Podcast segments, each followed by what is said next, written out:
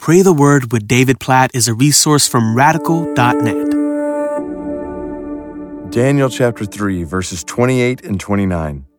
Nebuchadnezzar answered and said, Blessed be the God of Shadrach, Meshach, and Abednego, who has sent his angel and delivered his servants, who trusted in him and set aside the king's command and yielded up their bodies rather than serve and worship any God except their own God.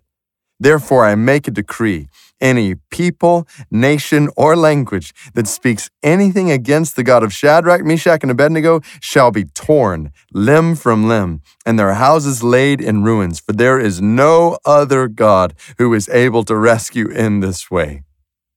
Oh, I love these two verses. Like, I hope you know the story of Shadrach, Meshach, and Abednego. If you don't, read Daniel 3. Maybe you've read it today. Um, but this story of these three Hebrew boys who trust in God and when the king says you everybody's supposed to bow down to me, they say, No way. We're we only bow down to the Lord our God.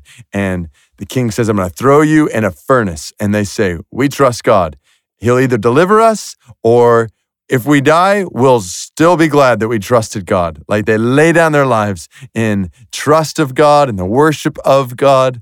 And so they're thrown into a furnace and they come out of the on the other side without a drop of sweat on their brow. And Nebuchadnezzar, the king, declares, he makes a declaration in praise to God.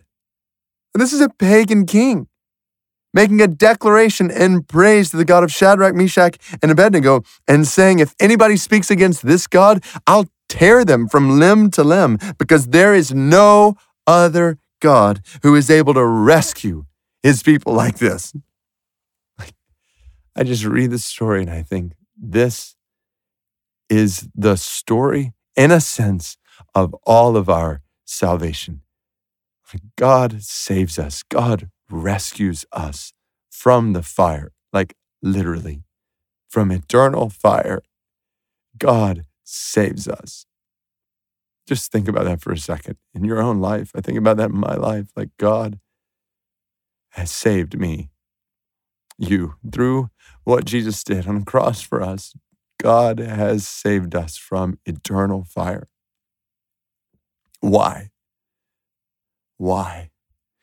So that. It's what we see all over scripture. We saw it in Ezekiel 36 just a couple days ago. Like, so that the nations, so that a pagan king and a pagan nation might see the glory of God, might give glory to God, might proclaim his glory among any people, nation, or language.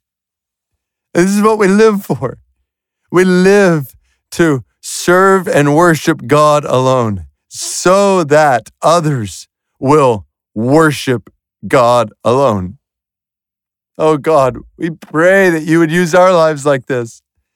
I, I, I think about persecuted brothers and sisters right now who are trusting you and worshiping you at the risk of their lives, like Shadrach, Meshach, and Abednego. God, we pray that you would help them, uphold them, help them to stand firm, help them to trust in you, to serve you, not to step down from the worship of you, not to shrink back in the face of threats. Please help them. And please use them, we pray. Please use them to cause their persecutors to come to know that you are the one true God.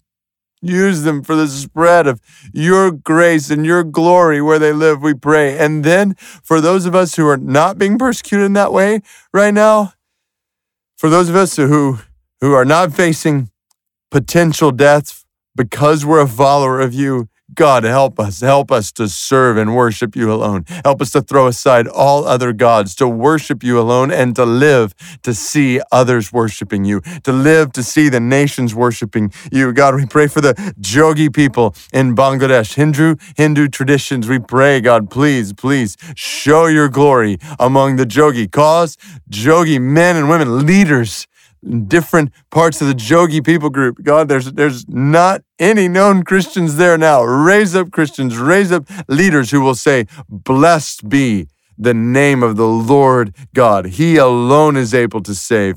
We pray for this through our lives. God, we pray that today you might lead somebody in our workplace, in our family, in, a, in our home or our neighborhood to say, I know there is only one God and He is able to save. Please bring people to know your grace and your glory today through our lives, through our serving you and worshiping you today. In Jesus' name we pray. Amen.